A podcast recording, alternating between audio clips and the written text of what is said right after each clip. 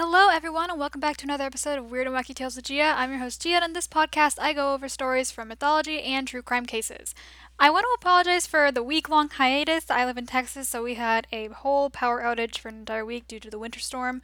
Um, we did lose power at my house, but luckily only for two days. There were a lot of my friends who lost it for five or four, but thankfully, a lot of us are out of it right now, and yeah, we're doing fine. I mean, majority of us are. Um, Today's story is going to be another Egyptian myth, um, mainly centering around the three main gods within the pantheon, I should say. Now, pretty much all the gods are related, so it's very incestuous, which is what, you know, we've learned from the Greeks. But this one is. This one's a bit much. Um, so, the sky goddess Nut and the earth god Geb had four kids in total Osiris, Isis, Set, and Nephthys. I don't want you to associate Isis with the um, organization. Isis is the goddess of magic and motherhood. She's the goddess of a lot of other things, but in this case, we're just going to be talking about magic and motherhood.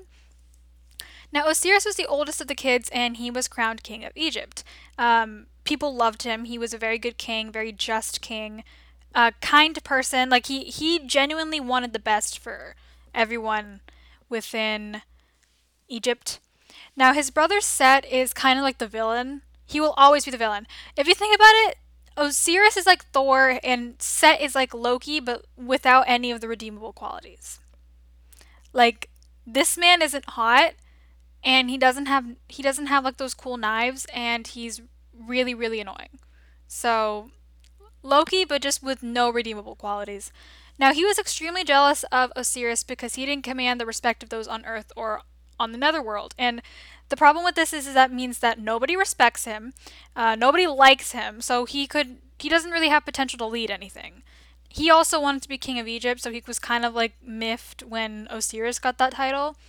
Now one day he kind of cracks and he decides, you know what, he needs my brother needs to die. Uh, before I continue, I need to mention that they are married to their sisters. So Osiris and Isis are a couple, and Set and Nephthys are a couple. Um, Set and Nephthys, they weren't like they don't like each other like that. They're kind of just together because they can be. Osiris and Isis love story for the ages, even though it's still weird because they're sister and brother.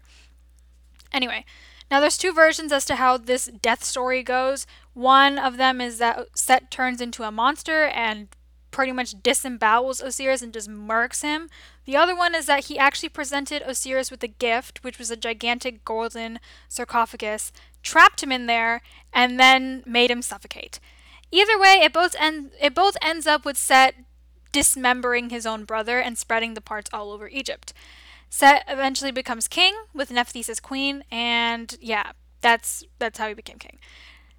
Problem here is is that Isis is actually a very powerful figure because again, she's magic and motherhood, and she's she's one of the most powerful gods, arguably within the pantheon, besides Ra, who's the sun god, and she's also really close with Nephthys, who's her sister. So Nephthys feels really bad for her sister Isis and decides, okay, I'm gonna help you find your husband. Because Isis at this point had decided, I'm gonna find my husband, all the pieces of him, I'm gonna put him back together, I'm gonna breathe life back into him, and then I'm gonna get preggers. Because that's a logical way to go about life and loss. WandaVision. Uh, anyway, Isis roams the country with Nephthys' help, collects the pieces of her husband's body, and eventually reassembles them. All is well. She breathes life back into the body, resurrects Osiris, and they they they reunite and they have an, a night of wonder. She becomes pregnant. Osiris is now able to descend into the underworld because he is whole again, and he actually becomes king of the underworld, which is at least he's the king of something, right? Now, from their night of wonder, uh, they have a son named Horus. Horus is the hawk god, and he's also the god of war. So that should speak to his prowess in battle. When he became an adult, Horus decides to make a case before the court of gods that he's actually the rightful king of Egypt. Now, one more thing, I keep I don't know why I didn't mention to this to you in the beginning, but this is how pharaohs were now chosen. Pharaohs are revered to as God. They're ordained by God. They're not really ordained by God, they are God. So a lot of them will actually join the pantheon, and in this case, this is how it came to be. The gods were the kings at one point. So anyone who became pharaoh of Egypt was automatically a god.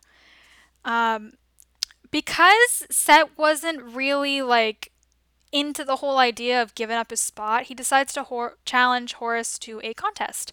And after several matches in which Set cheats and w- is victorious, Isis decides to step in and help her help her son because she's like, "This is bullshit."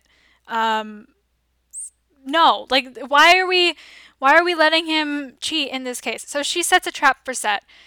If you're gonna snare someone, you go all the way, okay? Because she was intending on killing him, but then this little this little bitch boy Set decides, "Don't kill me. I'm your brother. Don't re- disregard the whole fact that I killed your husband and I'm trying to kill your son. Okay, just let me live. We were we were siblings." And Isis, in a moment of weakness, lets him go. Now Horus becomes indescribably angry. He starts raging against his own mother, which is a big no-no to the other gods because like that's your mo- you revere your mother, okay? All a lot of like mythology has that in general. You worship your mom. Like that you don't you never say a word against your mother. So he becomes indescribably angry. He starts like yelling at her. So he's being an average teen, okay? And this earned him the contempt of the other gods. The other gods are like, oh my god, this kid's a little bit of a brat. Now they decide that there would be one more match, and Set would get to choose what it would be because, you know, remembering the whole I'm a bratty son incident, um, Set decides that the final round of the contest would be a boat race. And to, you know, like fancy up the entire thing, Set decides that they would race boats made of stone, which is supposed to be impossible because stone sinks. Don't know if y'all know that, but fact of the day stone sinks. Now, Horus is a bit of a clever guy, so he decides, I'm going to trick him, I'm going to beat him at his own game, and he builds a boat made of wood. Um, and he covers it with limestone plaster, which it looks like stone pretty much. So it's a it's a boat made of wood that looks like it's made of stone.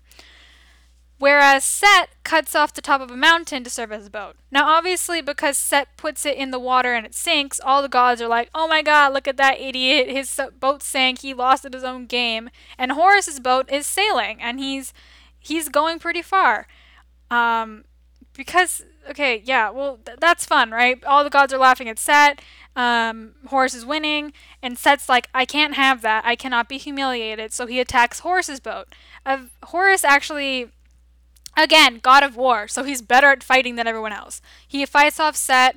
Um, he's about to kill him, but yet again, the other gods are like, stop, stop, stop. We don't kill our siblings, I mean, our uncles. So officially, the match is declared a tie, even though Horus clearly won the race, which I don't understand. Now, a lot of the gods on the court were actually sympathetic towards Horus because, you know, the circumstances, you know, his dad's killed by his uncle, his mother went through all this trouble just to get him through, get him to this point. Set quite literally is a horrible leader. But they also remembered his whole bratty kid incident, so they're not as willing to support him as like they used to be.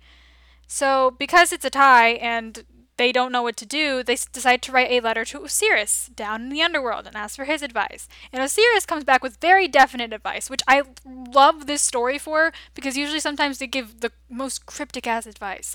But Osiris is like, nope, I'm going to tell you exactly what to do and you're going to do it. Um, he declared that Horus is the rightful king and should be placed upon the throne, and that no one should take the throne through an act of murder. And because Set had killed Osiris and Horus didn't kill anyone, he's the better candidate.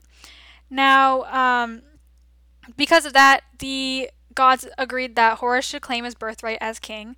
And I don't know, I didn't read beyond that point to see if he had like a girlfriend or anything, but you know what? If he does have one, good for him. That's the end of the story. You're welcome. Next week, we're going to be coming with a true crime case. I'm just going to let you know it's the Jenny Jones case, so it'll only be one episode because it's not as long. Um, and yeah, COVID is still a thing. Wear masks, all that jazz. Don't be stupid. BLM is also still a th- prominent thing. I'm going to leave all my information down in the description box. Please read that. You can look at my other podcast, Musings of a Raging Introvert, where I talk about literally anything for like an unspecified amount of time.